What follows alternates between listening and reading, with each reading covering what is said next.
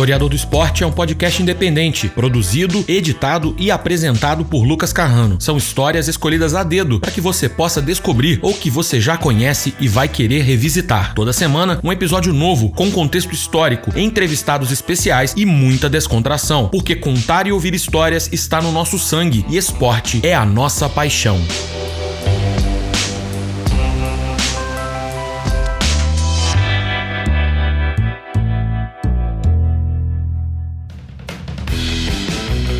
Historiador do Esporte na área, eu sou o Lucas Carrano e no episódio de hoje vamos falar sobre esporte e videogame. Sim, os jogos eletrônicos sempre foram um terreno aí repleto de reproduções esportivas e os games de esporte são uma das grandes fatias aí dos mercados de videogame mundialmente. Mas a nossa história de hoje não fala dos bilionários FIFA, N B A dois K ou Madden N F L de hoje em dia. Não, senhor. A gente vai voltar para um tempo muito mais singelo e humilde, os anos noventa, aquele conjunto de aleatoriedades que moldou os anos em que vivemos hoje em dia. Nessa época, um videogame que nunca foi lançado oficialmente fez a cabeça dos jovens brasileiros. O Campeonato Brasileiro noventa e seis, ou noventa e seis, como dizia o narrador da abertura. Por isso, vamos mergulhar na história de um programador peruano que criou um dos jogos de futebol mais populares entre a criançada que jogou Super Nintendo nos anos noventa. No quadro Conversa, teremos a honra de receber um dos jornalistas de games mais importantes do Brasil, Pablo Miyazawa, que foi das revistas Nintendo World, E G M Brasil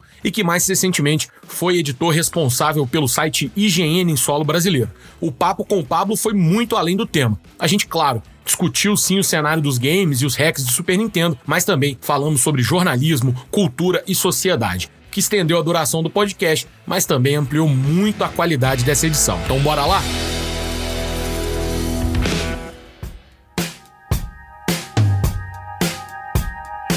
Contexto.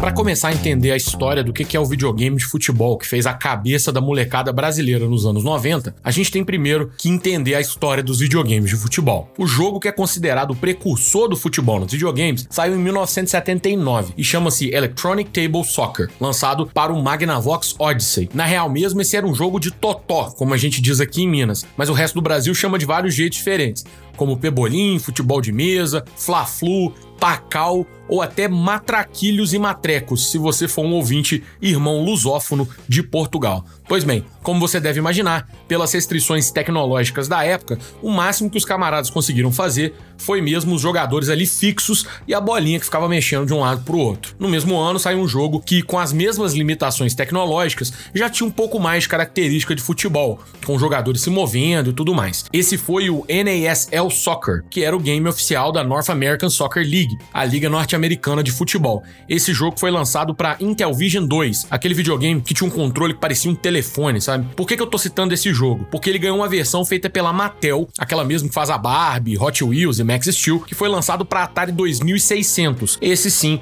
um videogame que foi muito popular aqui no Brasil. Essa versão de Atari ficou conhecida como International Soccer. Esse nome aí te soa familiar? Pois é, é que depois de várias tentativas, inclusive um bizarro jogo chamado Alien Soccer, uma mistura de Space Invaders com futebol, que eu recomendo que você busque e veja por si só, o título International Soccer voltou a ser usado em um jogo para Commodore sessenta e quatro, o icônico computador pessoal aí dos anos oitenta. Esses jogos, no entanto, apesar do nome semelhante, não tem nada a ver com a série International Superstar Soccer, lançada pela empresa japonesa Konami, e que é a predecessora espiritual do atual P E S, ou Pro Evolution Soccer. O jogo original foi lançado no Japão em onze de novembro de mil novecentos e noventa e quatro, para o Super Nintendo Entertainment System, ou Super Famicom no Japão, S N E S nos Estados Unidos, né, ou Super Nintendo Entertainment System, e aqui no Brasil ele ficou conhecido pra gente como Super Nintendo. No Japão, o game saiu com o nome de, e aqui eu já peço perdão por simplesmente trucidar a pronúncia japonesa, Jikyo Warudo Saka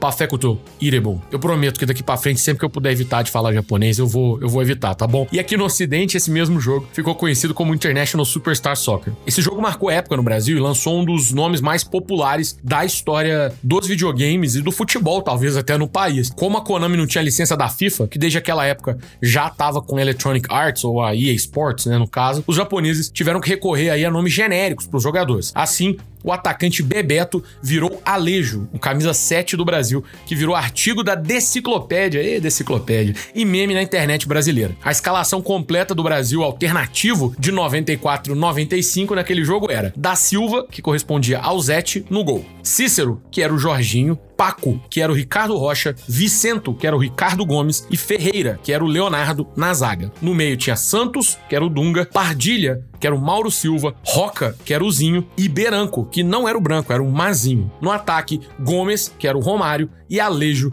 que era o Bebeto. Menos de um ano depois, a Konami lançava outro game de futebol para os consoles de dezesseis bits, com o título de International Superstar Soccer Deluxe, ou como você deve se lembrar desse nome sendo dito.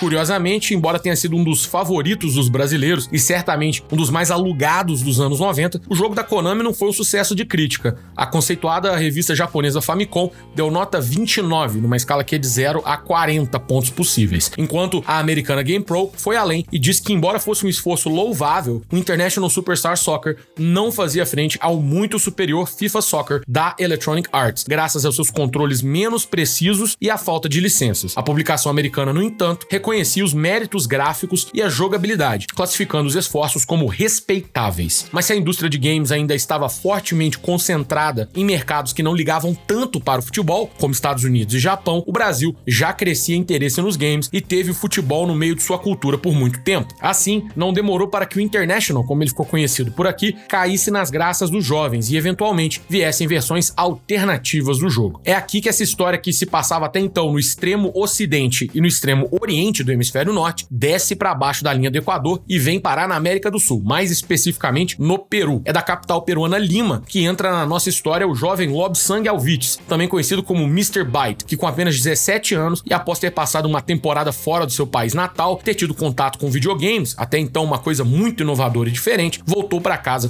com vontade de lidar com aquilo de alguma forma. Em oitenta e nove, em Lima, Lobsang se uniu a alguns amigos e fundou a Twin Eagles Group, ou T E G, ou T E G, né, dependendo de onde estiver sendo a pronúncia, que se dedicou à programação independente de jogos de videogames. Alvitz tinha um Commodore sessenta e quatro, o mesmo computador que eu citei agora há pouco aqui, falando que foi muito popular nos anos oitenta, né, um computador pessoal, e foi justamente por conta dos manuais de instrução do Commodore sessenta e quatro que ele se interessou pela programação. Ele disse numa entrevista: "Meu interesse sempre foi entender como funcionava o manejo dos gráficos e sons. No próprio manual do computador havia várias instruções que te ensinavam como programar, primeiro em Basic, na tela com objetos, cores e sons e etcétera. Mas também havia outra seção que era como fazer o mesmo, mas em linguagem de máquina." Foi até a E G que produziu o primeiro jogo cem por cento peruano de videogame de todos os tempos, o Gambi F noventa e nove, um jogo de nave com temática inca que chegou a ser distribuído comercialmente ao redor do planeta.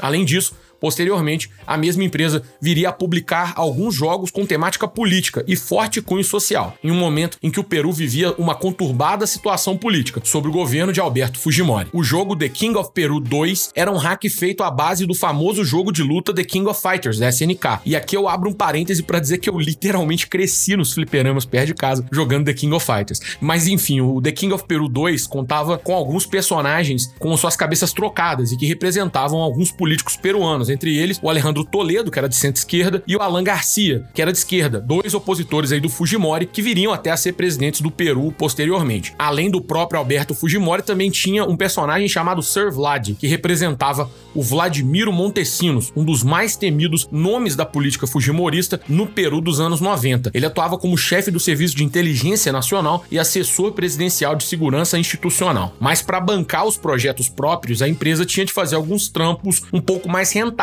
caso dos hacks de jogos famosos. E como estamos falando de uma empresa situada na América do Sul, claro, games de futebol. Não pense que você era especial aqui no Brasil porque tinha um jogo com os jogadores do Campeonato Brasileiro, porque a mesma empresa também fazia os seguintes hacks: futebol peruano, futebol colombiano e futebol argentino. Foram outros jogos que foram produzidos também pela mesma equipe do Campeonato Brasileiro. Dessa forma, não estranhe se o podcast El Historiador del Deporte, uma versão latina desse podcast, se dedicar a falar do equivalente desse jogo jogo para eles. A estratégia era a mesma para os mais diversos mercados, mas a façanha não era menos importante. Em entrevista concedida à Vice Brasil em dois mil e dezoito, Lobsang Alvitz revelou que quando eles começaram a trabalhar com games, sequer havia internet no Peru. Isso me deixa extremamente impressionado por dois motivos. Primeiro é a dificuldade que isso representa no processo de programação, claro. Mas além disso, só a base de dados. Imagina a dificuldade para coletar as informações todas presentes no jogo, desde as cores até os nomes, escudos, nomes dos jogadores e estimativa de atributos. Isso com a internet hoje em dia, talvez não fosse a mais fácil das tarefas, mas completamente offline.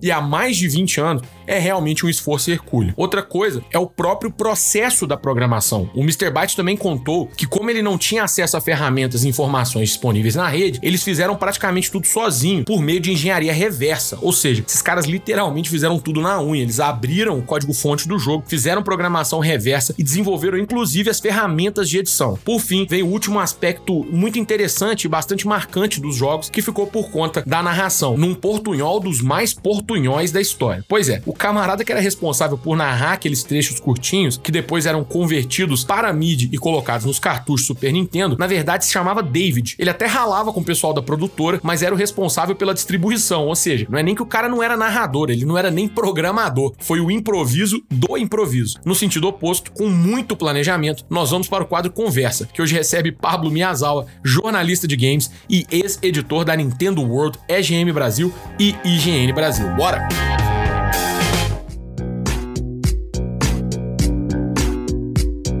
Conversa.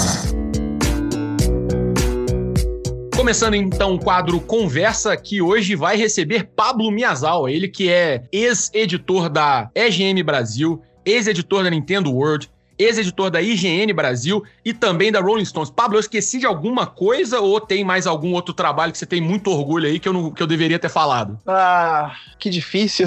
Eu gosto de tudo que eu fiz, hein? Tô tentando ser modesto aqui, mas eu sei que em se tratando de trabalho, de jornalismo, entretenimento, eu não posso reclamar, né, cara? Eu, eu incluiria aí o Adoro Cinema, né, que eu participei aí no, nos últimos dois anos, eu estive bem efetivo ali no, no dia a dia do site Adoro Cinema. Fiz muitas outras publicações ligadas ao mundo infanto-juvenil, como a revista Herói, né, da editora oh, Conrad também, né, eu, eu participei da última versão da Herói, e acho que é isso aí, ah, fiz colaborações, fiz blogs no U O L, blog no I G, trabalhei na Nintendo, antes da Nintendo World, trabalhei em banca de jornal, trabalhei em loja de disco, só coisa legal. Que coisa maneira. Bom, deixa eu passar para a primeira pergunta aqui para você, que é o seguinte, era só para pedir mesmo, assim, a gente geralmente abre um pouquinho mais, num papo um pouco mais informal, então eu queria que você falasse um pouco sobre a sua trajetória. Eu, obviamente, não sei tudo, né? Mas, assim, um pouco eu posso dizer que eu sei. A gente estava conversando aqui em off, eu estava te contando que eu sou leitor da Nintendo World, mesmo sem ter tido um Nintendo sessenta e quatro, comprei várias edições da Nintendo World. Quando a gente estava marcando essa, essa gravação do podcast, eu te mandei uma foto aqui que eu tenho até hoje, a última E G M Brasil que você editou aqui em casa. É, li na Rolling Stones também, enfim, já, já acompanho há muito tempo, mas às vezes a gente tem um outro leitor aí que é um pouquinho mais desavisado, né, não tá sabendo direito o que que tá acontecendo. Como é que, quem é Pablo Miyazawa por Pablo Miyazawa? Aí você me ferra, né? Como assim?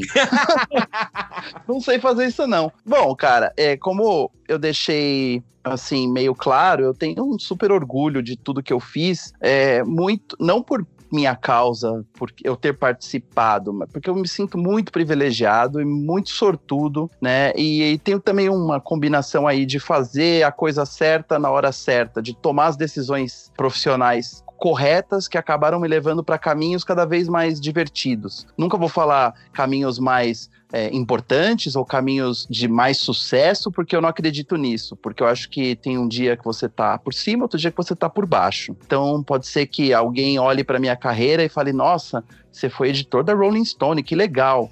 E, mas a grandiosa maioria das pessoas que me conhece e que me encontra em eventos ou na rua vai mencionar a Nintendo World. É, e é engraçado, assim, é um, é um trabalho que eu fiz há vinte e tantos anos, eu era um, literalmente um garoto saído da faculdade, e o, as pessoas se lembram, e associam, e falam que foi muito significativo. Ao mesmo tempo, eu participei da, por oito anos da revista Rolling Stone, que foi por muito tempo uma das publicações mais importantes de cultura. Tem muita gente que considera esse trabalho na Rolling Stone como um auge, um pico da carreira, né? Muita gente nem entende como eu pude sair da revista e um pouco depois entrar num site de games, né? Como o I G N Brasil, voltar ao mundo dos videogames depois de ter passado pelo mundo da cultura pop, como a Rolling Stone. E eu não consigo avaliar algo melhor ou pior. Eu acho que foram momentos, né, trabalhos totalmente dignos em momentos diferentes da minha vida, em que as oportunidades estavam presentes, eu agarrei. Então eu valorizo todos os momentos que eu já tive. Acho que eu não me arrependo de nada que eu tenha feito, porque além de ser uma carreira que eu sei que é invejável, né, nesse sentido de, puta,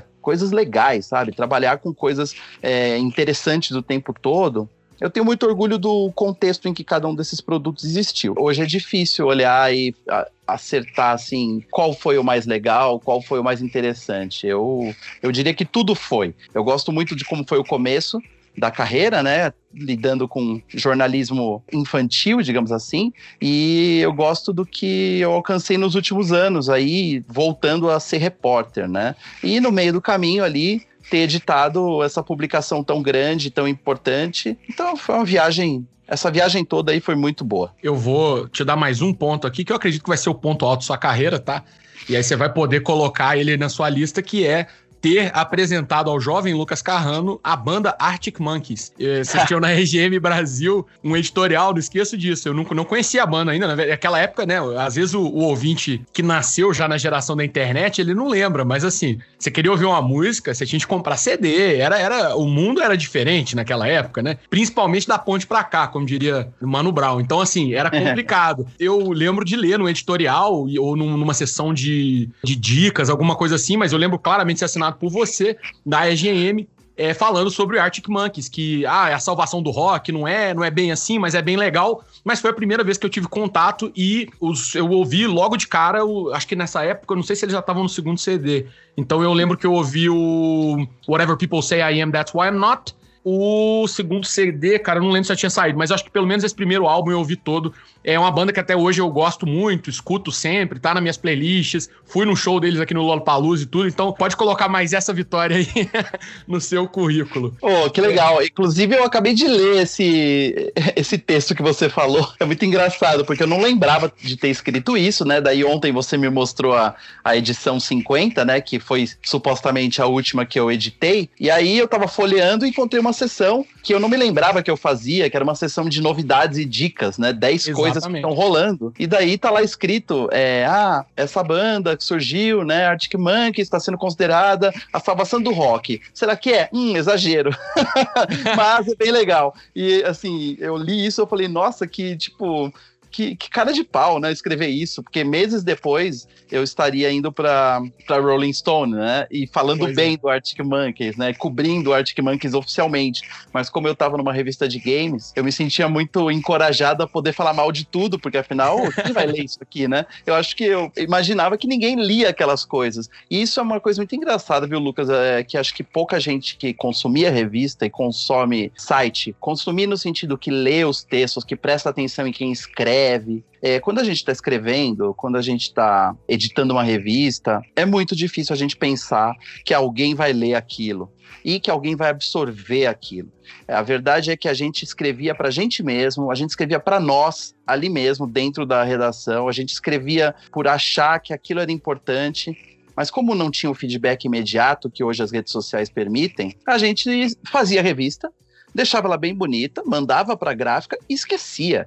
A verdade Passava. é que a gente... É, é, bola pra frente, vamos fazer a próxima. Daí a gente recebia umas cartas de papel, uns e-mails, e aí tinha o feedback, mas era um feedback muito, muito ralo. Não tinha como a gente ter total é, percepção de como aquilo tinha impactado o leitor. O nosso único radar, nossa métrica, era quanto aquela revista tinha vendido. Então, uhum. tinha revistas que vendiam mais do que as outras, obviamente. Só que o que acontecia depois que as pessoas compravam a revista? Ou seja, elas liam, absorviam aquilo e aprendiam, ou ficavam putas, ou ficavam felizes. A gente não tinha essa parte, a gente não tinha como saber.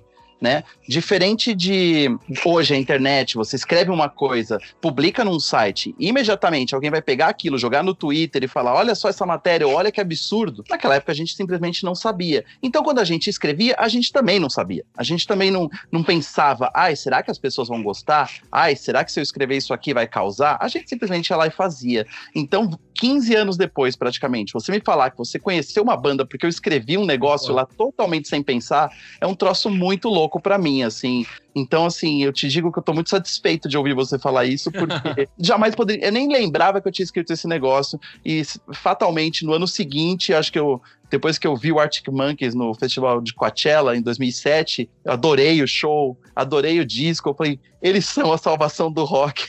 Então, eu nem me lembrava que eu tinha escrito um ano antes que eu tinha escrito que eles não eram, né?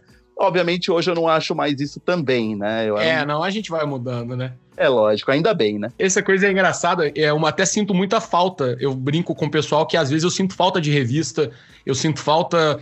É, eu não, quase não vejo mais televisão, assim, mas eu sinto falta de vez em quando, que é aquela sensação de, de vez em quando, né, ser programado, sabe? Assim, uma hora ou outra é bom a gente ter esse tipo, porque senão a gente fica muito fechado, né? Tá muito, até por uma questão técnica de como... a internet e a Web dois ponto zero ela é feita, né? É pensado e estruturado. Então, assim, você tem conteúdos que geram engajamento e eles vão sendo reproduzidos, eles vão te mandando mais do mesmo para você continuar consumindo, etcétera e tal. Como você falou, é uma métrica voltada quase sempre, né, para consumo e para volume. Então, você acaba ficando, assim, a tendência é que as pessoas vão realmente nichando, lógico. Isso não é nem bom ou ruim, é só diferente, mas é a forma como as coisas são hoje.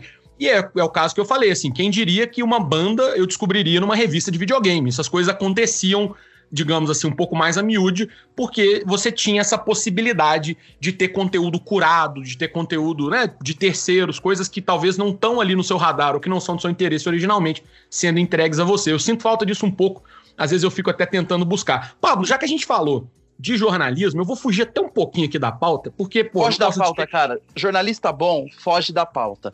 Vai pra onde eu... o assunto quer, não é? Cara, se eu te falar a quantidade de vezes que eu fui entrevistar uma pessoa muito importante, levei o meu caderninho e depois da primeira pergunta e da primeira resposta eu guardei o caderninho, eu te diria que, assim, foi quase noventa por cento das entrevistas que eu já fiz na vida, né? Eu nunca segui o caderninho. Salvo exceções, quando a entrevista é em inglês, com uma pessoa que eu tenho quinze minutos, né? Eu preciso uhum. cumprir dez perguntas em quinze minutos. Se eu ia fazer uma matéria de capa, vai, tô com uma celebridade global lá, passando o dia com ela, eu anotava um monte de perguntas que eu queria fazer e na hora do vamos ver eu jamais tirava o caderninho, eu jamais colocava o gravador na mesa e vamos fazer uma entrevista. O papo rende muito melhor quando você não tá pensando nele. Mas, se você lembra muito o seu personagem de que o cara...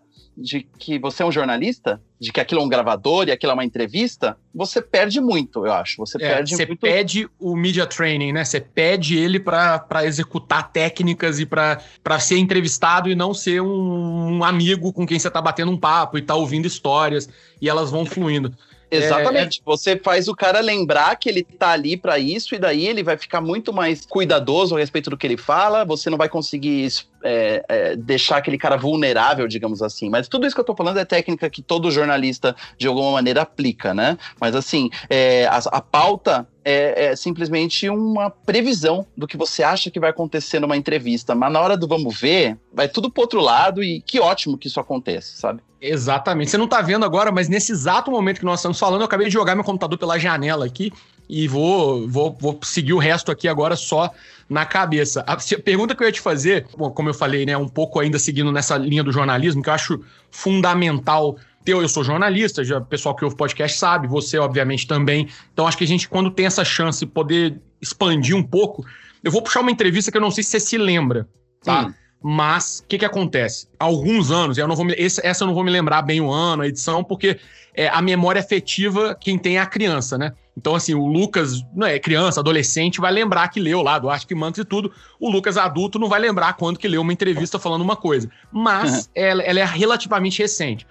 Eu lembro que foi a primeira vez, e aí eu já vi até no Twitter, então provavelmente deve ter aí menos cinco, seis anos e tal, mas eu vi uma entrevista sua pra alguém, não lembro pra quem, e você falou uma coisa, cara, que tipo meio que me abriu a cabeça, eu nunca tinha pensado nisso. Por quê? Você formou... Qual foi o ano que você formou na faculdade de jornalismo? mil novecentos e noventa e nove. mil novecentos e noventa e nove. Eu me formei em dois mil e nove, ou seja, dez anos depois. Desculpa, eu me formei em dois mil e doze, eu entrei em dois mil e nove.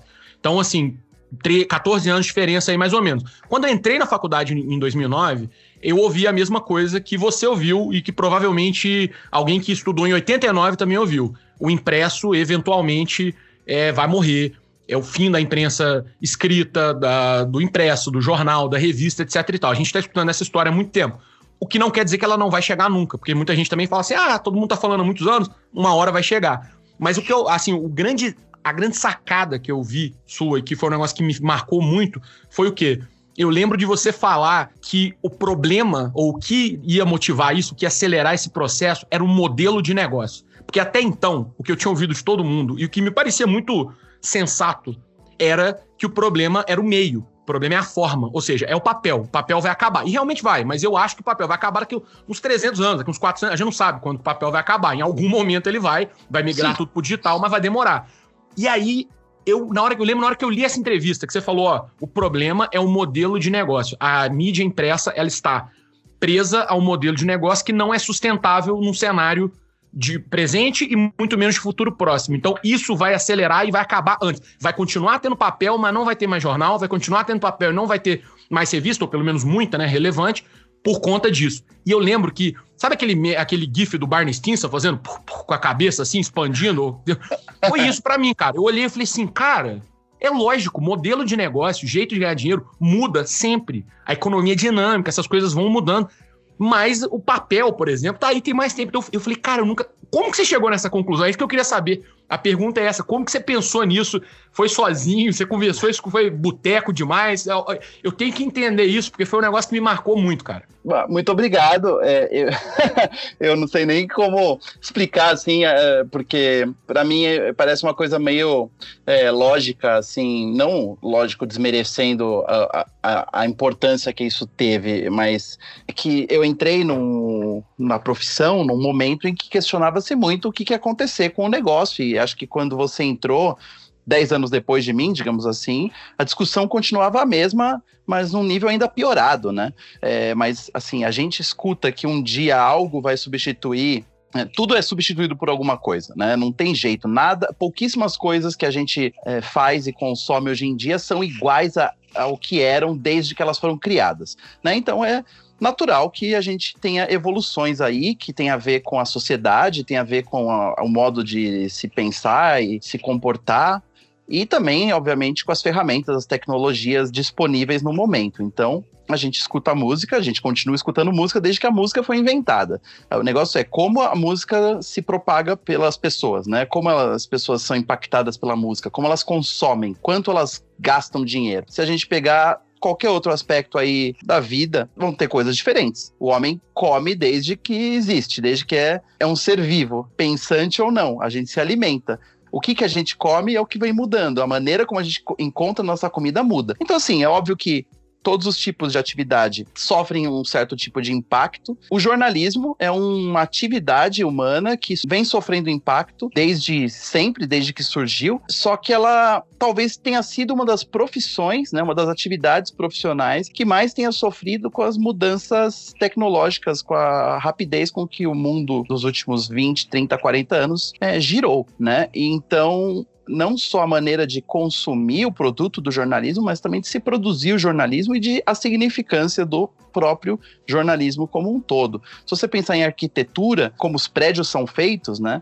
Os prédios são feitos com materiais diferentes, de maneiras diferentes, mas a maneira de pensar de um arquiteto, de um engenheiro, continua sendo a mesma, assim como um médico. O médico tem mais recursos hoje, pesquisa mais aprofundada para descobrir certas doenças, mas basicamente a função dele, né, continua sendo salvar vidas e ele, o que vai mudar são os instrumentos dele. O jornalismo, eu acho que sofre mais do que qualquer outra profissão, assim, óbvia, clássica, digamos assim, que existe há muito tempo. As ferramentas mudaram, a maneira de consumir os produtos das pessoas mudou por conta dos, dos meios, mas também houve uma quebra do, do modelo de negócio. O modelo de negócio tradicional do, do jornalismo eh, sofre impacto por várias razões. E esse modelo é baseado na ideia de que alguém paga a conta, alguém paga para o jornalismo existir. né? Alguém, no caso, publicidade, as marcas, né? Ou investimentos de uma empresa, uma instituição, de pessoas públicas. Alguém paga essa conta. Para a gente poder consumir as coisas, para a gente poder produzir as coisas, tem alguém sustentando aquele negócio. No caso do jornalismo impresso, jornal e revista, como a gente conhece,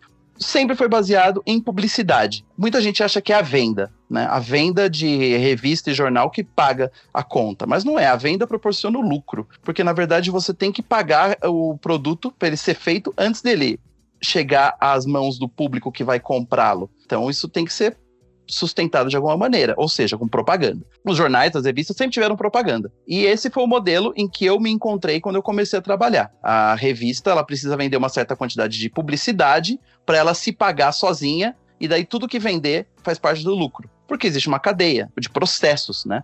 O anúncio é vendido, os custos de produção são quitados, né? Você paga para imprimir a revista, que é uma coisa cara, né? Que representa mais da quase metade do custo total. Existe a a venda direta para o consumidor por meio de pontos de venda, e o, a pessoa que vende fica com uma parte desse valor obtido, e uma parte do valor obtido na venda vai para a empresa que produz o produto. A partir do momento que a propaganda deixa de existir, ou deixa de ser tão volumosa, a revista, o jornal não tem como existir antes de, de chegar à venda. Ou ele tem, mas talvez de uma maneira precária. O produto fica com menos qualidade, o papel é pior.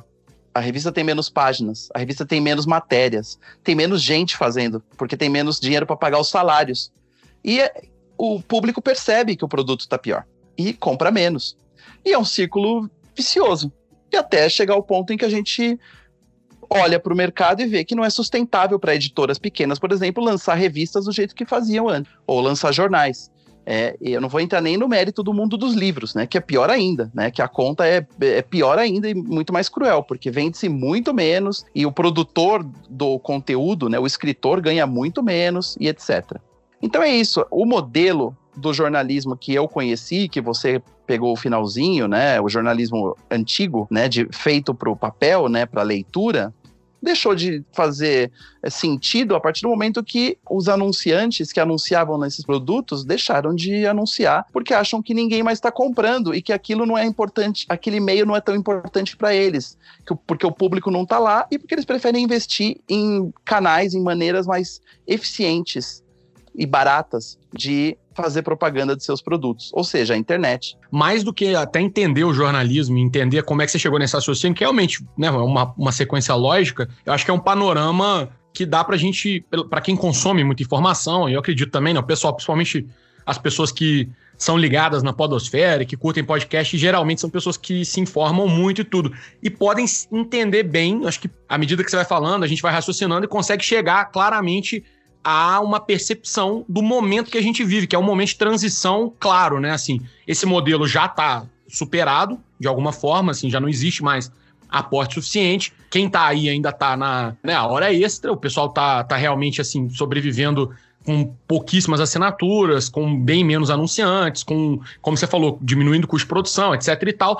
E a gente tenta olhar para o mundo por essa viseira, né? Que é a forma que a gente entendeu aquilo o tempo todo, mas também não é que tenha nada estabelecido ali para frente. Então a gente está no meio do caminho ainda, que grandes jornalões aí ao redor do mundo, revistas e tal, não conseguiram se adaptar ou não conseguiram criar novos modelos. É, houve uma expectativa muito grande com modelos tipo The Athletic, né, nos Estados Unidos, que uhum. seria uma assinatura mensal e tal, mas também ainda não é aquela coisa, não dá o mesmo impacto. Então, assim, isso acho que reflete na sociedade como um todo, né? Você vê claramente uma sociedade meio sem rumo, digamos assim, no que diz respeito à informação, mas a gente fica um pouco perdido ali entre esse passado e um futuro que a gente não sabe o que vai ser por conta disso, né? Porque já já está decretado o fracasso desse formato, e não é de hoje, né? Desde quando você entrou na faculdade, talvez até desde antes, mas acho que até hoje não chegou um modelo consistente o suficiente para poder tomar o lugar. Não, não chegou e ninguém tem essa resposta, né? A dúvida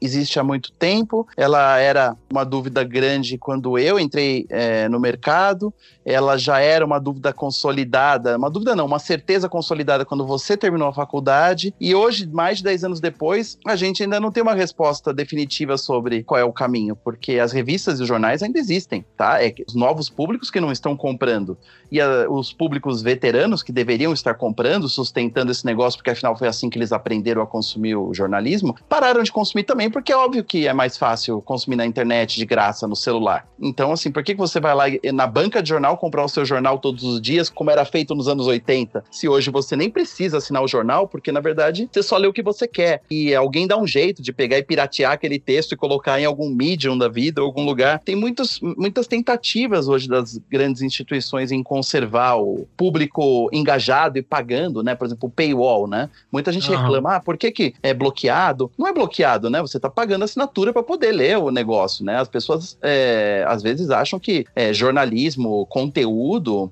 cai do céu, né? É, é, é, aparece no chão, assim, e que você não tem que pagar. Assim, eu posso fa- continuar falando sobre isso em vários aspectos hoje aí da produção de conteúdo. Eu nem vou entrar no mérito do jornalismo, né? E de que qualquer pessoa pode ser jornalista hoje, porque afinal, pessoas com super alcance, muitos seguidores, muitos inscritos, têm muito mais impacto do que qualquer jornal, do que qualquer jornalista clássico formado, né? Hoje um youtuber fala com uma... com um público muito mais amplo, né? Uma, hoje um Instagramer ou uma pessoa no TikTok consegue ter muito mais impacto que a capa do maior jornal do país. Hoje um youtuber tem muito mais voz, um youtuber como o Felipe Neto tem muito mais voz aí do que os grandes articulistas. Não tô falando de jornal nacional porque é um outro, é uma outra conversa. O negócio é, a gente vive hoje um momentos muito loucos, né? Estamos no meio do caminho de momentos muito loucos. A tecnologia, a internet é, proporcionou muitas dessas mudanças. É, causou, né? Foi o catalisador dessas coisas, o público abraçou, as novas gerações que surgem uma após a outra só é, se adaptam ma- com mais facilidade a esse mundo. A minha geração está tendo que se adaptar ainda ao mercado de trabalho, à maneira como o nosso trabalho é tratado hoje, sendo que a geração anterior à minha, né, as dos nossos pais, essa já desistiu de entender. Elas simplesmente estão lá consumindo e falando, ah... É, essas coisas andam muito rápido. Os pais deles já desencanaram. E as gerações mais jovens, né, no caso a tua geração e a geração mais jovem que a tua, já estão cada vez mais adaptados, né? E vivendo aquilo como se fosse uma realidade normal. A realidade, por exemplo, do desapego, né? A realidade de ter menos posses, de você não precisar ter coisas sólidas e físicas numa coleção. Comprar um jornal, comprar um, um filme em Blu-ray ou D V D, comprar um videogame, né? É. E ter o jogo é, na caixinha. Isso tudo parece coisas da pré-história para uma pessoa de quinze anos, uma pessoa de vinte anos. A gente tá falando aí de vinte anos em que as coisas mudaram de uma maneira muito brutal, com muito mais rapidez do que os últimos cinquenta anos antes desses vinte anos, né? Então, a mudança de... as quebras de paradigmas, mudanças culturais, sociais que a gente teve nas últimas décadas recentes são muito mais impactantes do que tudo que aconteceu antes. Hoje a gente consegue enxergar essa rapidez com que estão, coisas estão acontecendo e a gente tá se chocando, falando, puta merda, né?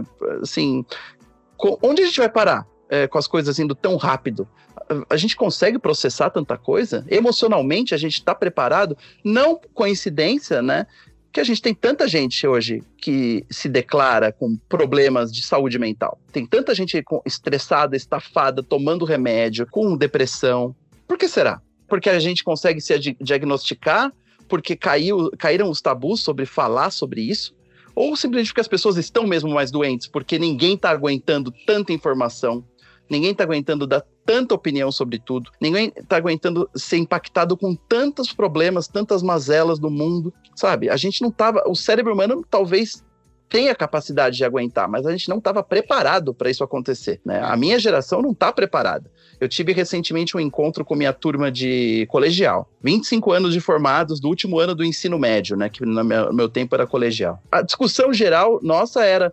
Nossa, né? O tempo passou, né? Nossa, não tô entendendo nada. Ah, eu não sei fazer isso não. Como que faz? Todo mundo, quarenta anos de idade, se sentindo velho, se sentindo é, despreparado. É lógico, quando eu tinha vinte e meus pais tinham quarenta...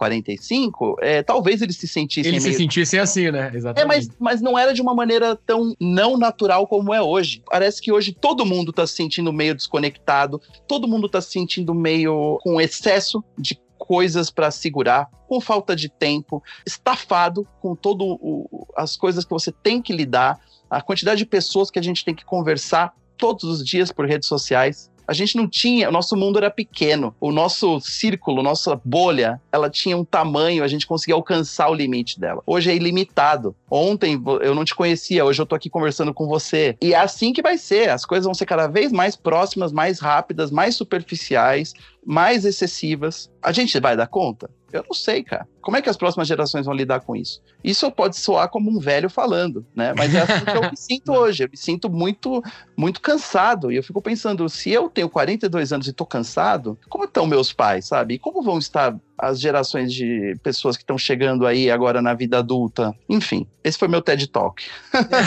Não, pô, mas excelente TED Talk. Mas é, é, acho que um bom resumo disso é que a gente não sabe muito bem para onde está indo, a gente só está indo muito rápido para lá, né? A gente ainda não Exatamente. sabe onde vai, onde vai ser, mas a gente está indo numa rapidez invejável para qualquer lugar que seja. Eu vou puxar um ponto que você falou, que você falou sobre os últimos vinte, trinta anos. Então, assim, que o mundo nunca mudou tanto, tão rápido nesse tempo. E aí eu vou puxar um gancho aqui, que é justamente da década de noventa, que é onde entra o episódio dessa semana do Historiador do Esporte, que fala sobre o hack aí do Campeonato Brasileiro, né? O peruano que fez o jogo, que inundou as locadoras do Brasil. Como que você explica para as pessoas, você que foi um powerline? Primeira coisa é o seguinte, o que era um powerline, senhor Pablo Miyazawa? O que que, o que, que, o que fazia um powerline na década de noventa? Você vai ter que contar tanta coisa, que eu acho que principalmente essa molecada mais jovem que você falou, não sabe o que é telefone fixo, não sabe o que é catálogo que tinha de pegar para ligar, mas explica para eles o que foi essa profissão que você teve aí de powerline. É, nos anos noventa, a internet ainda não existia no Brasil como existe hoje, as redes sociais não existiam também, e se as pessoas tinham dúvidas para passar de fase nos jogos, elas precisavam jogar, ou elas podiam apelar e telefonar para um número, né? É, por telefone fixo também, porque não existia celular na época, né, da maneira que é hoje. E esses serviços eram fornecidos pelas próprias fabricantes dos videogames. A Nintendo tinha um serviço desse, que veio pro Brasil, né, que era o serviço da Powerline. E a gente fazia um trabalho de Gaming Counselor, né, que era o conselheiro, né, o, a gente dava uma força, digamos, a pessoa tinha dúvidas nos jogos, em certos jogos, né, da Nintendo, e a gente falava para eles como fazer para passar de fase, né, numa ligação telefônica. Então, qual foi, foi a cal... resposta que você mais deu na vida pra, é, no, na Powerline da Nintendo? Tô no Super Mario World, na Floresta da Ilusão, eu, em, eu passo da fase quatro e volto para a primeira fase. O que está acontecendo? Como eu faço pra eu sair disso? E eu achei muito absurdo quando eu descobri o motivo, porque o motivo era o seguinte, as pessoas terminavam a fase, só que para é, não fazer um loop, ela tinha que pegar a fase, a saída secreta daquela fase. A saída secreta era simplesmente entrando num cano antes da saída. Tinha um cano que ninguém entrava. Por quê? Porque a saída estava logo lá na frente. Por que que você vai entrar num cano antes de chegar na saída? Uhum. Né? Todo mundo pulava esse cano. Se você entrasse nesse cano, você ia encontrar um caminho para uma outra saída que ia dar acesso a outras fases da Floresta da Ilusão. E essa era uma das dúvidas que as pessoas mais tinham, porque era realmente uma pegadinha do jogo. E esse jogo tinha muitas pegadinhas. E eu fui descobrindo, atendendo o telefone diariamente, né? Era uma média de umas trezentas ligações por dia, que as dúvidas eram sempre as mesmas. Raramente alguém ia ter uma dúvida em algo diferente, né? Eram dúvidas recorrentes ao ponto de eu responder, às vezes, a mesma pergunta em quatro, cinco ligações seguidas. Eu ter- terminava uma, desligava, e era uma pessoa de um outro ponto do, do Brasil, é, outra região do Brasil, com a mesma dúvida de um jogo que tinha sido lançado cinco, seis anos antes. Isso que era interessante também. As pessoas estavam jogando jogos antigos, né? Não existia tanto esse apego pelo lançamento. Lógico, existia. No fim de semana seguinte ao lançamento de um jogo novo, muitas pessoas iam ligar para perguntar as mesmas coisas também, né? Daí você conseguia ter um mapeamento da cabeça do consumidor, de como um jogador de videogame trabalhava. Foi muito rica essa experiência, porque eu conversava diretamente com pessoas que consumiam o produto da empresa que eu trabalhava. Eu não trabalhava ainda como jornalista, né? E foi o momento em que eu comecei a entender que a grande razão de trabalhar, né, de criar um produto, de dar informação, que é a mesma coisa que um jornalista faz, é o público que consome. Uhum. É, o consumidor é a razão do seu trabalho existir e tem que ser o foco mais importante daquilo que você está fazendo. Passei a ter um apreço pelo consumidor final, ou seja, no caso, pelo leitor depois, né? Que até hoje isso não mudou. Eu te disse que a gente produzia os conteúdos e não pensava no leitor. É que a gente não podia pensar no que o leitor ia achar antes da gente produzir uma matéria, uma revista, né? Mas o fato é que sem o leitor, não existiria motivo para a gente fazer uma revista, escrever o conteúdo. Então, é, eu sempre tive muito respeito por quem consome aquele produto ou escuta o meu conselho, sabe? E eu acho que uma das razões por eu ter tido essa sorte de trabalhar em lugares legais sempre, foi porque eu sempre valorizei isso. Eu ia te perguntar sobre um panorama do, do que, que era o mercado dos games dos anos noventa, mas eu acho que nada mais do que o exemplo para poder contar, né?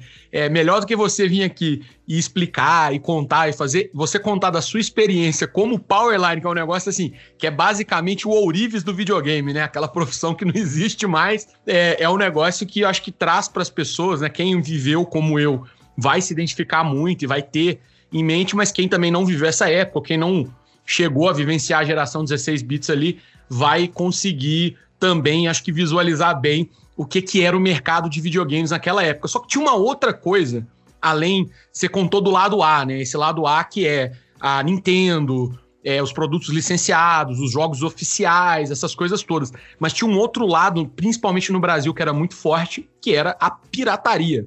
E aí o Brasil sempre foi muito profícuo, né? Nesse, nesse mercado aí de pirataria. E, claro, hoje em dia é muito mais difícil, você vê bem menos do que antigamente, mas até o pessoal que jogou ali no PlayStation dois, no Xbox trezentos e sessenta, ainda pegou muito forte. E a gente conversava é, na preparação, né, para essa entrevista e tudo mais, e você falou que hoje é um assunto que você já pode falar um pouco mais, com um pouco mais tranquilidade, até porque é, você ficou muitos anos da sua vida cobrindo o, o videogame por veículos oficiais. Então, obviamente, você tinha uma obrigação até profissional de tratar, né, de jogos é, oficiais. Não pode cobrir um tema que fala sobre uma coisa que no texto frio da lei ali é crime, né? Então, você não dá para você ficar cobrindo isso. Mas a gente não pode ignorar que era algo que acontecia. Como que você explica esse fenômeno da pirataria no Brasil, principalmente aí, no caso, nessa geração dezesseis bits, que era outra coisa, né? A gente teve vários momentos aí com C D mais pra frente, que facilitou, mas no dezesseis bits ali era um negócio um pouco mais arcaico ainda. Como é que você explica isso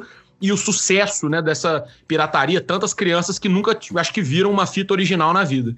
É, é bem complicado falar de pirataria e criticar, satanizar o que aconteceu no Brasil. A pirataria existe no mundo inteiro, né? A gente tem que lembrar isso. Mas um país como o Brasil, né, de desigualdades, né, de crises econômicas constantes, né, é bem comum.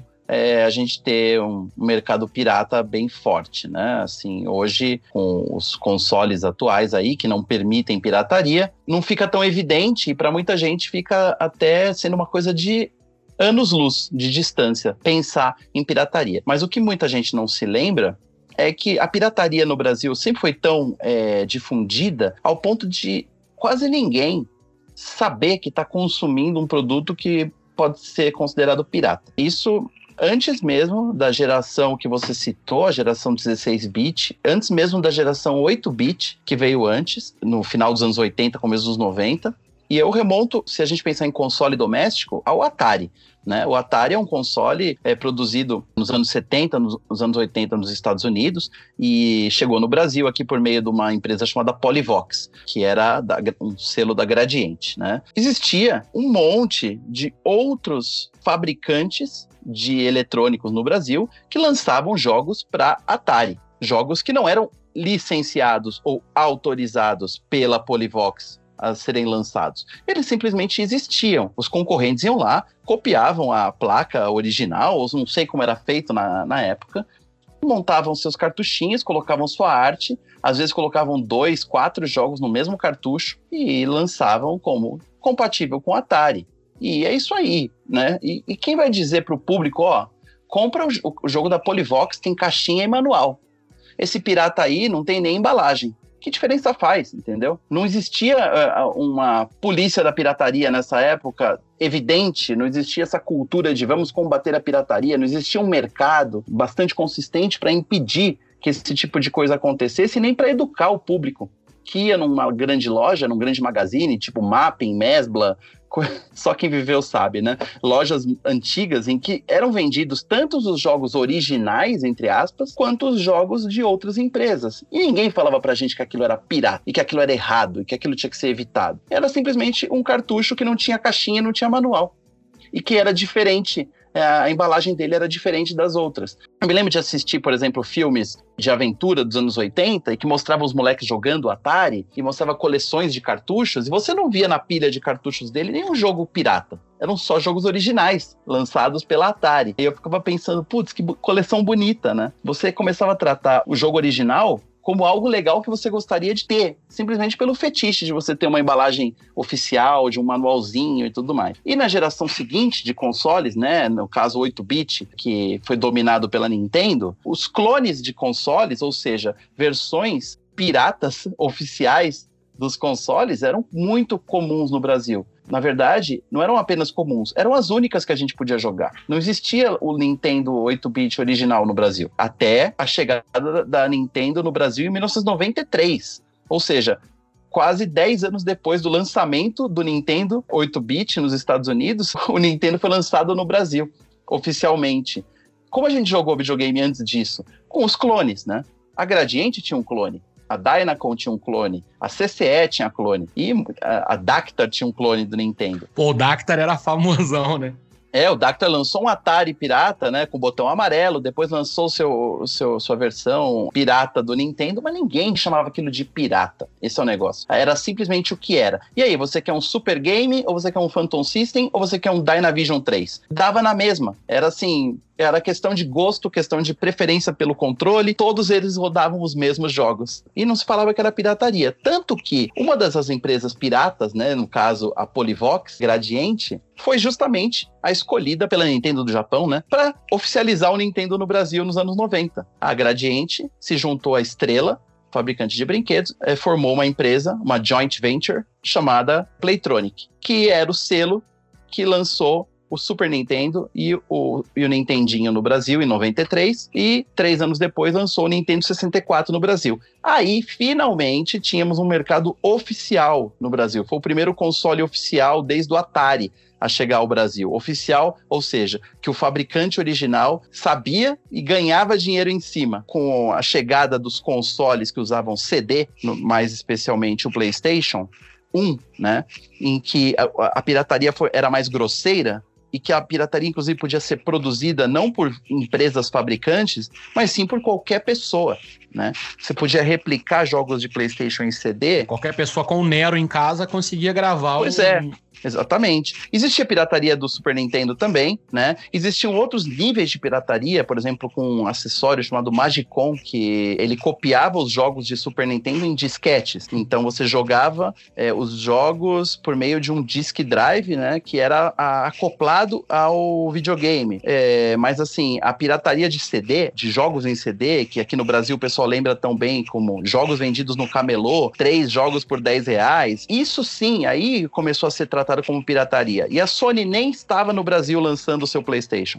Mas, como você mesmo concorda, se não fosse por essa cultura de facilidade, né? O cara comprava um PlayStation e ele sabia que com um décimo do valor de um jogo original, ele poderia comprar meia dúzia de jogos. E as coleções das pessoas eram enormes. Todo mundo tinha um monte de jogo, pilhas e eu pilhas. Eu nunca ia ter jogo. jogado Final Fantasy, pô, se não fosse pois por é. isso, assim. Eu só fui jogar Final Fantasy a primeira vez porque era isso, era dezão ali, comprava os três discos e tal. Se não fosse isso, eu não ia. Infelizmente, né? A verdade tem que ser dita, né? Agora, acho que o crime já prescreveu também, então não tem, não tem muito problema. Mas é, é engraçado mesmo, porque você pode perguntar para dez pessoas que estavam fazendo isso na época. As pessoas sabiam que estavam comprando pirata, mas não existia nem a possibilidade de comprar o jogo original. Não tinha nem ponto. Loja, né? Pelo menos aqui, eu sou do interior de Minas, né? E aqui não tinha loja que vendia jogo original. Tinha e três lojas local. que vendiam jogo de videogame aqui, e as três lojas só vendiam. Era um cara, na época do Super Nintendo, tinha um camarada que tinha uma loja que já denotava a pirataria no seu próprio ambiente, porque ela funcionava no fundo de uma casa, mas ele trazia os cartuchos Super Nintendo, se eu não me engano, do Paraguai. Ou ele comprava de alguém que comprava do Paraguai, não sei. E o do PlayStation, o pessoal fazia cópia e tinha três lojas na cidade que vendiam PlayStation, PlayStation dois. Mas assim, foi agora, bem depois de dois mil e dez, que começou a ter loja que tinha realmente assim, um volume bom de jogos originais para serem... Inclusive, olha, a locadora que perto de casa onde eu alugava meus jogos Super Nintendo, eu aluguei jogo pirata demais. Alugado, você tem uma ideia. É tipo, é um subnegócio da pirataria, a locação de pirata. Maravilhoso. É, eu não, assim, não vou ser hipócrita de dizer que eu nunca joguei jogo pirata, inclusive fazendo as revistas, né, que a gente fazia, né, tinha jogos que a gente não conseguia o original. Tinha jogos que as empresas não mandavam pra gente. A gente queria fazer review de todos os jogos. Por exemplo, na E G M, né? Na Electronic Game Monthly e na Super Dicas PlayStation. A gente queria cobrir todos os jogos e não tinha como receber todos. Então, alguns a gente usava pirata mesmo. E não éramos nem um pouco orgulhosos disso. Na verdade, a gente tinha essa questão muito complicada, uma questão ética complicada, de que ser uma publicação que tratava o mercado brasileiro como oficial, porque a gente queria ser levado a sério pelas empresas. Por quê? Porque as empresas poderiam anunciar na nossa revista, né? Se as empresas anunciam na revista, a gente está endossando que existe um mercado oficial. Se a gente propagandeia de alguma forma que existe mercado pirata, por exemplo, tinha um anúncio de uma loja que falava: colocamos chip no seu PlayStation dois. A Electronic Arts, a Capcom, a Ubisoft olhavam aquilo e falavam: escuta, como é que vocês querem que a gente anuncie na revista de vocês o nosso novo jogo original, maravilhoso, que vai estar sendo vendido é, nas lojas, se vocês também têm uma propaganda da locadora do, do Zé da, das Couve lá, que coloca chip no seu PlayStation para rodar jogo pirata? E aí a gente teve que parar de vender esse tipo de anúncio.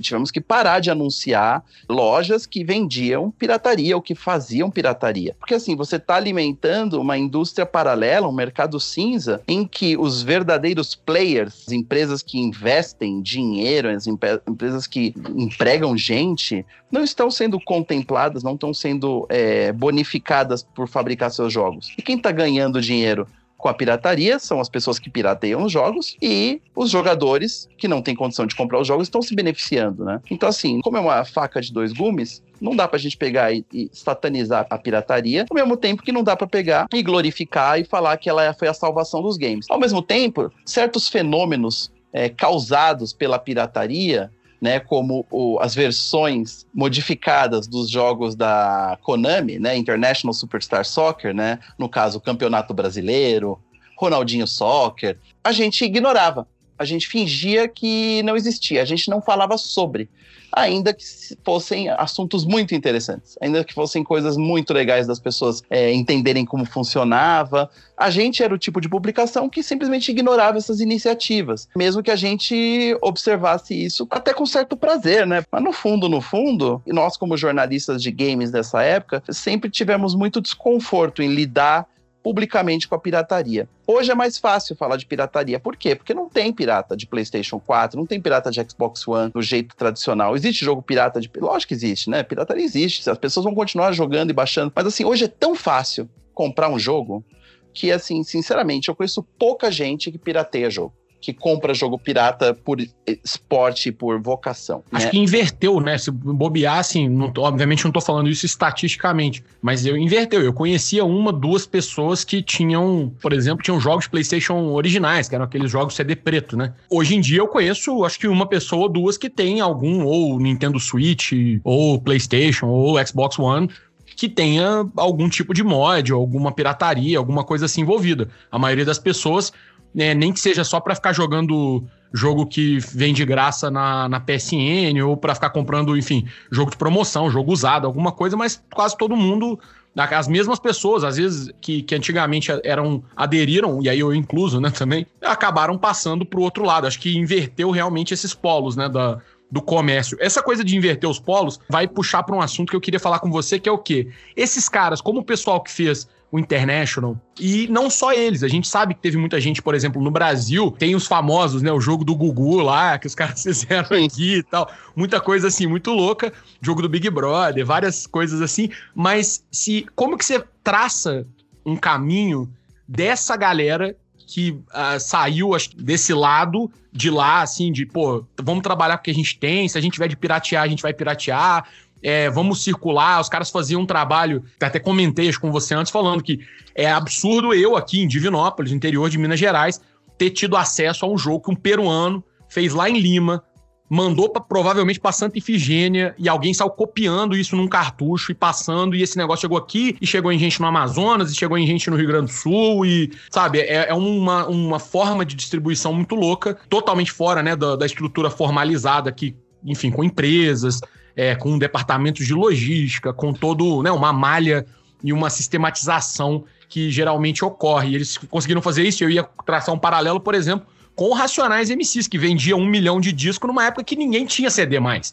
Então, assim, os caras tinham uma rede de distribuição própria que independia de qualquer mainstream ou de qualquer formato. E esses caras fizeram isso, assim, essa galera, né? Não tô comparando o, o nosso digníssimo Alvitz, que foi o cara, o peruano que fez o coisa, com o Mano Brown, pelo amor de Deus, o Mano Brown é muito mais lendário que ele. Mas é, eles tiveram esse pioneirismo, digamos assim, de ir lá e fazer a qualquer custo.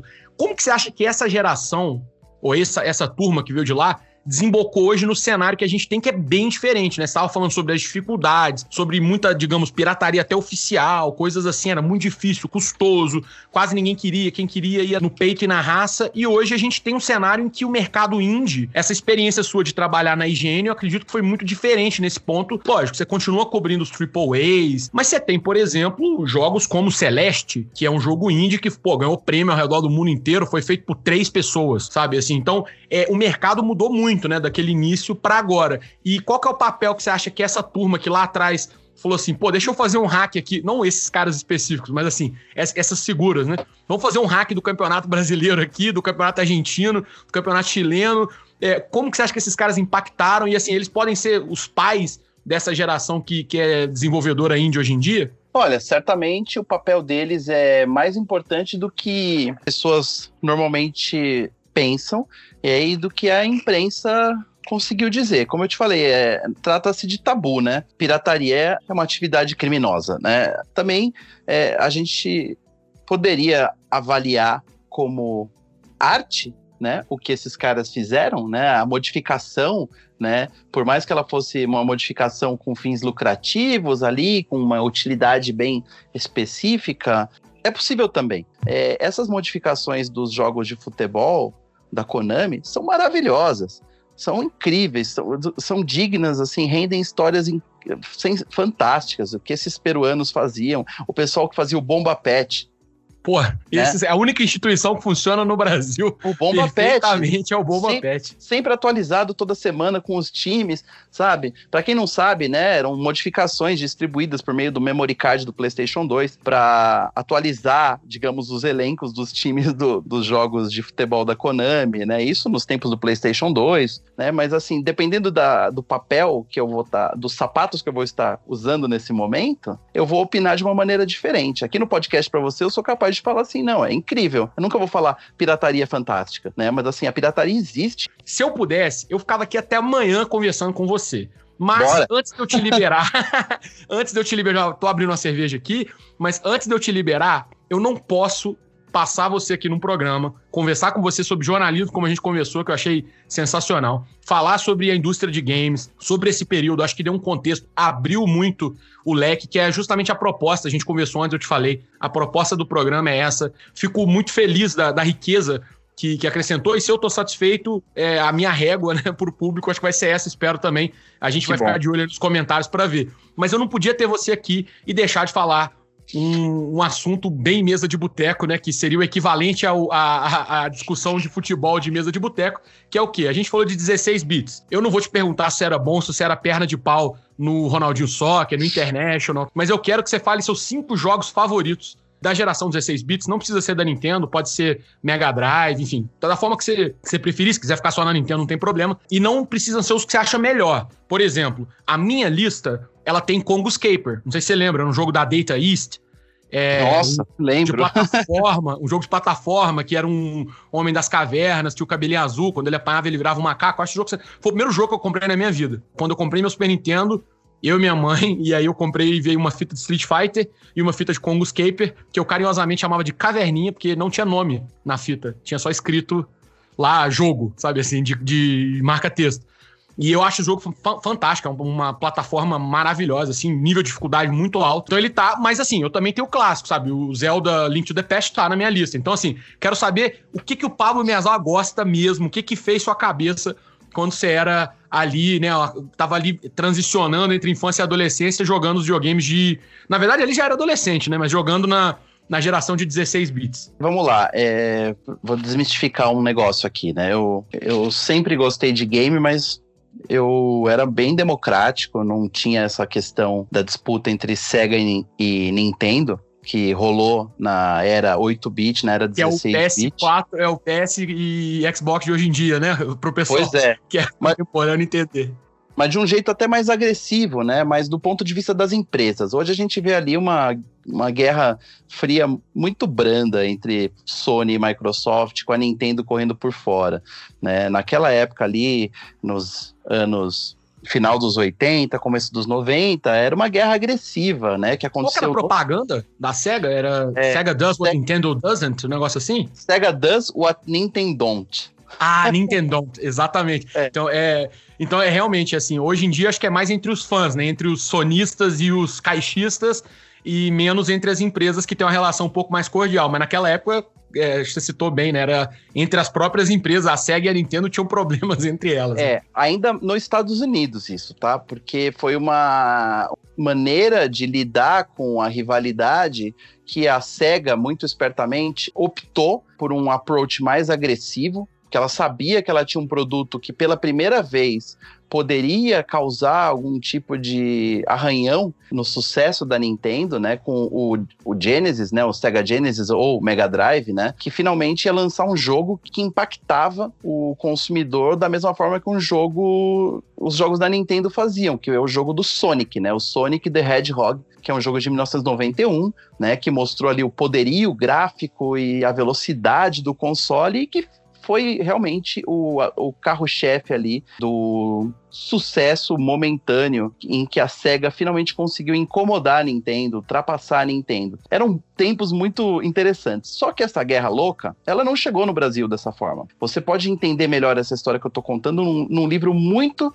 muito bom, que chama-se A Guerra dos Consoles, ou Console Wars. Foi lançado no Brasil pela editora Intrínseca. O livro é ótimo, tá? É uma delícia, é uma história oral praticamente ali do, dessa guerra dos consoles, é, contada pelos caras da Sega. Então, isso era uma coisa muito acentuada fora do Brasil. No Brasil era o seguinte, você jogava o que tinha, né? O Phantom System e o Master System saíram no Brasil mais ou menos na mesma época, né? O Phantom System era um clone do Nintendinho e o Master System era o Master System, o videogame de oito bit da Sega, lançado no Brasil pela Tectoy. Dois anos depois, mais ou menos, a Tectoy lançou o Mega Drive no Brasil. E a Nintendo não tinha Super Nintendo no Brasil.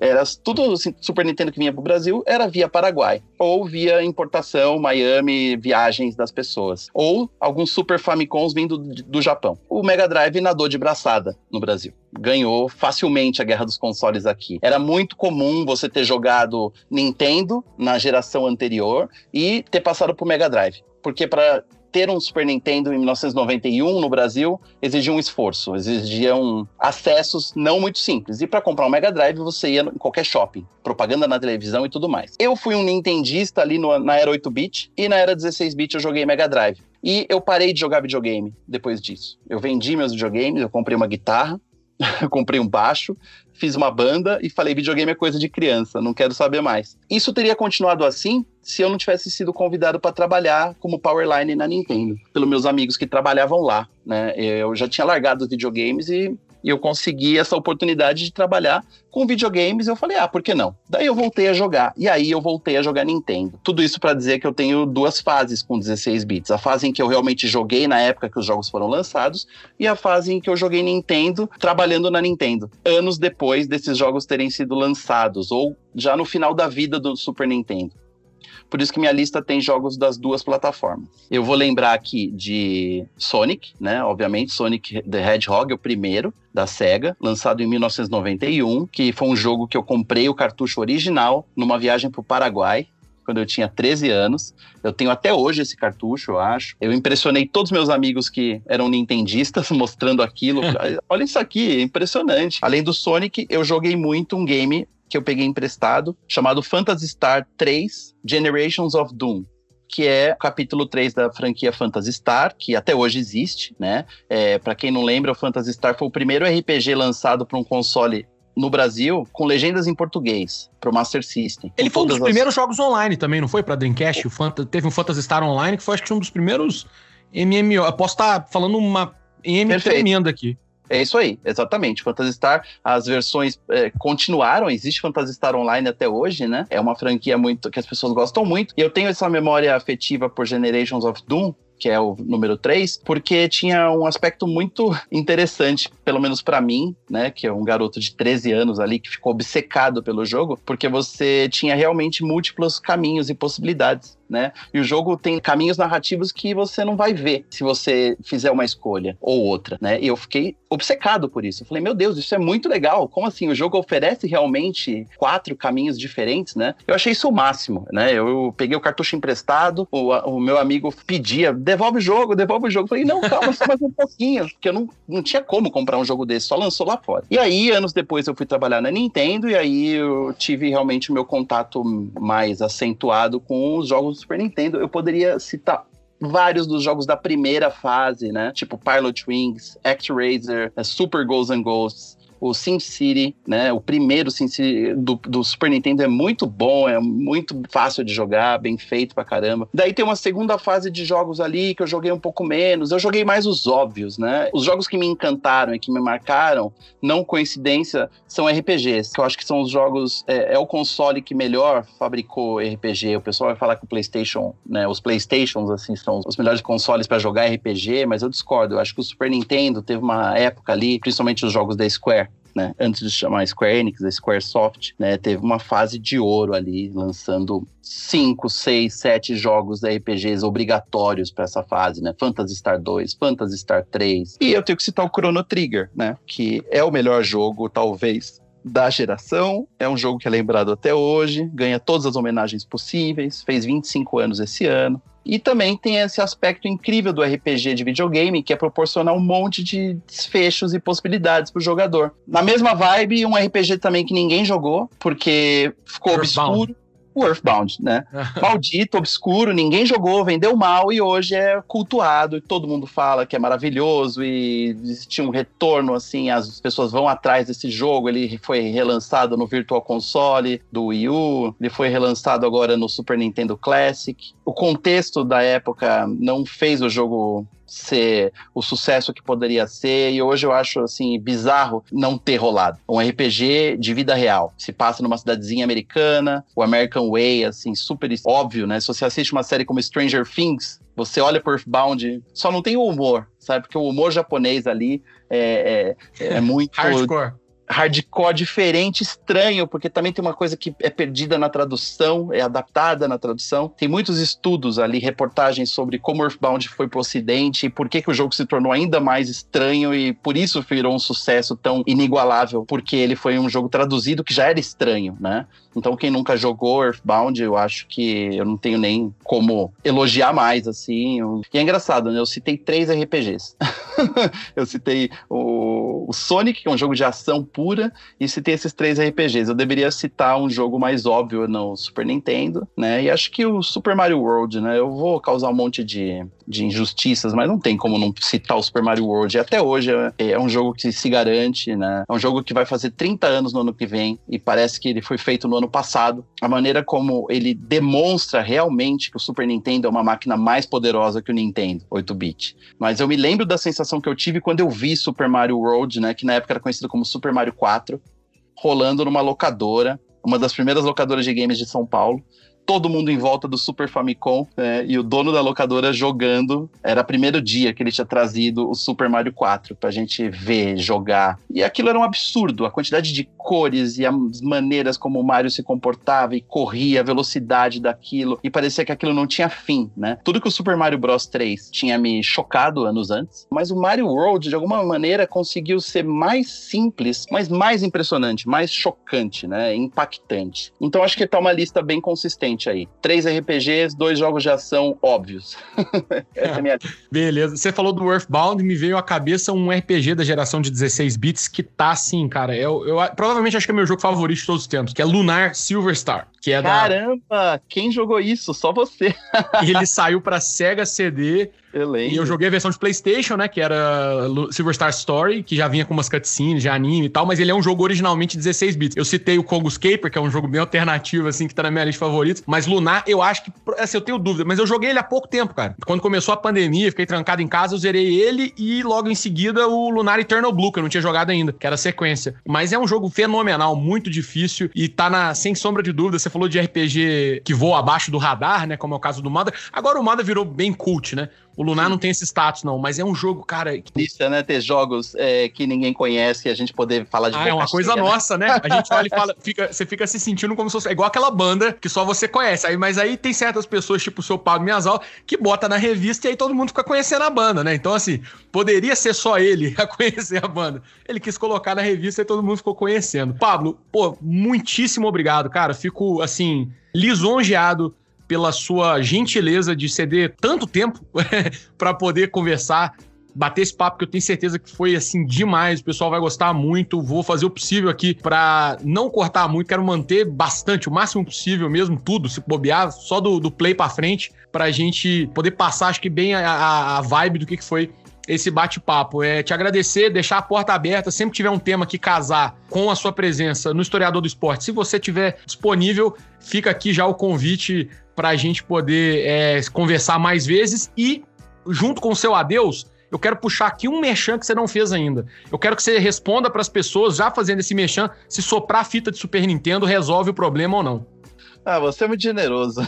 Muito obrigado pela oportunidade e obrigado pela oportunidade de vender o meu peixe, né? Essa resposta à, à pergunta mais difícil da indústria de games, né?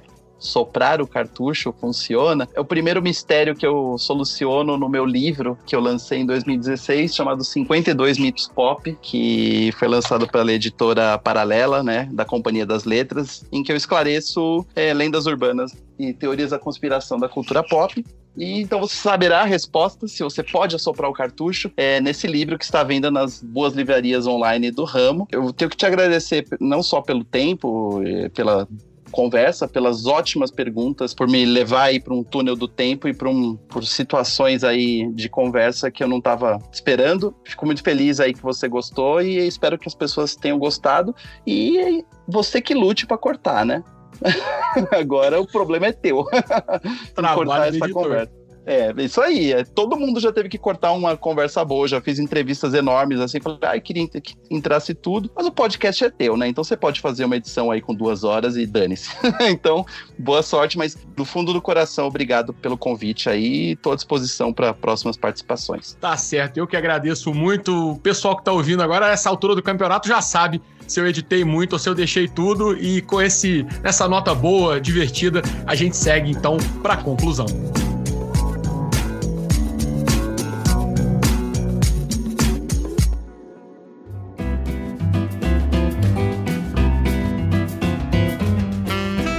A conclusão de hoje vai ser um pouco diferente, já que não tem muito mais o que contar sobre o jogo Futebol Brasileiro noventa e seis e o seu sucessor espiritual Ronaldinho Soccer noventa e sete. Como era um jogo pirata e distribuído literalmente de mão em mão, é impossível saber quantas cópias do jogo foram vendidas. Ainda assim, eu fiz uma busca aqui nos principais sites de ROMs, que são essas imagens de games que você baixa para serem jogadas em emuladores, e os dois, o Futebol Brasileiro noventa e seis e o Ronaldinho Soccer noventa e sete, tem mais de quinhentos mil downloads somados. Além disso, dá para citar aqui que a série International Superstar Soccer, e especialmente os hacks que tomaram conta do Brasil, abriram caminho para que o país virasse um dos principais mercados da Konami, de forma legal ou ilegal. Durante as gerações trinta e dois e cento e vinte e oito bits, com PlayStation e PlayStation dois, o domínio do Winning Eleven era notório, inclusive com alguns hacks que seguem sendo atualizados até hoje, como o famoso Bomba Patch, que é comumente referido na internet brasileira como a única instituição do país que funciona de fato, já que conta com atualizações constantes há mais de uma década. Mesmo com a Konami perdendo muito espaço,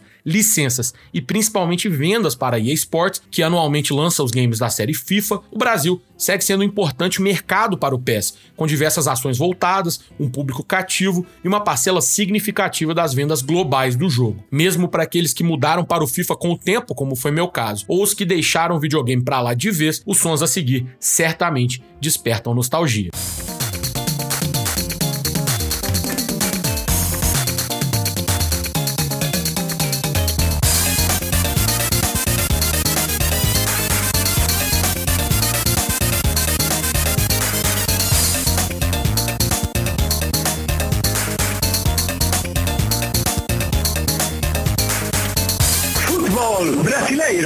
noventa e seis.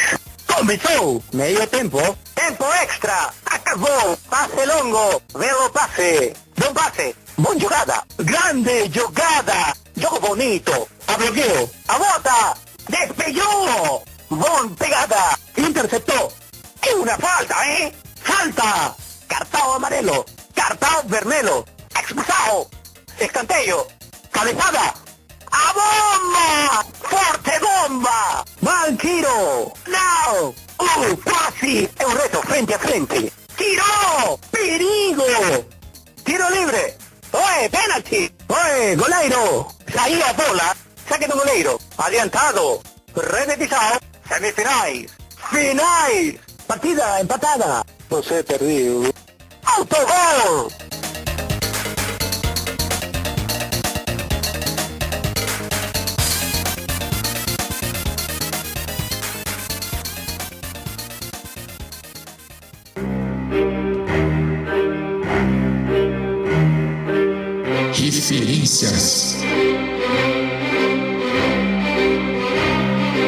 Começando as referências do dia com as referências em português. Eu citei durante o programa uma matéria especial da Vice Brasil. Essa matéria foi assinada pelo Rafael Luiz Azevedo, que também é do site Verminose por Futebol. Esse texto é sensacional e vale a leitura sem sombra de dúvidas.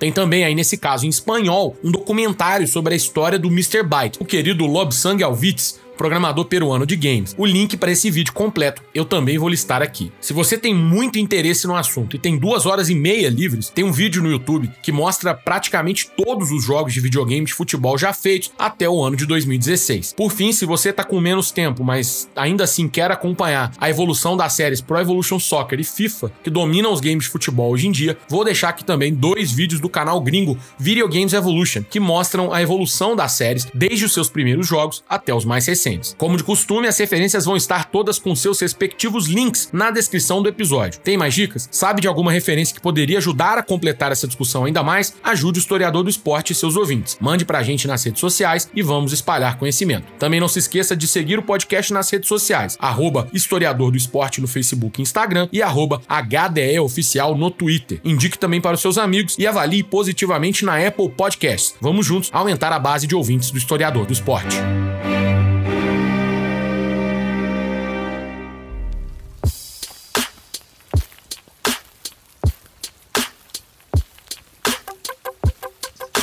A trilha sobe.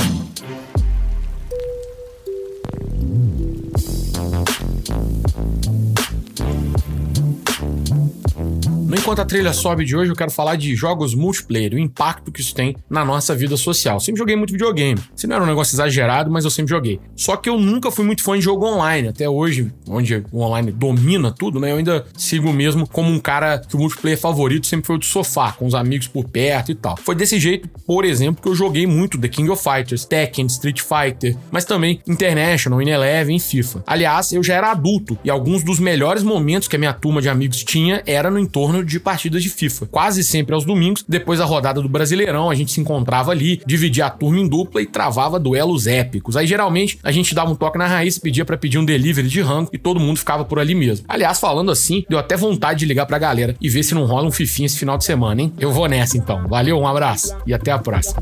Yeah, yeah, yeah, yeah, yeah, yeah, yeah,